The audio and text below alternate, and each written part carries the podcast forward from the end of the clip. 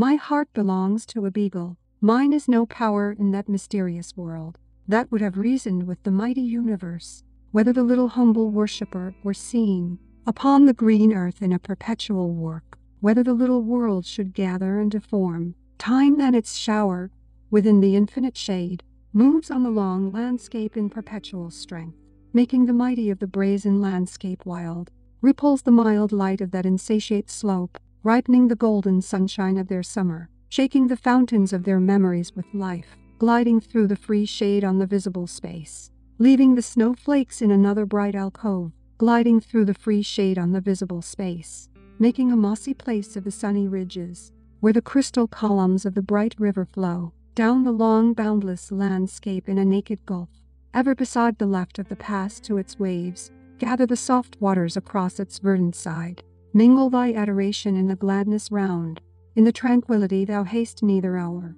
read thy radiant walls in a shining repose, off to the noiseless twilight of thy dim decay, look on the lovely flower, the beautiful waste,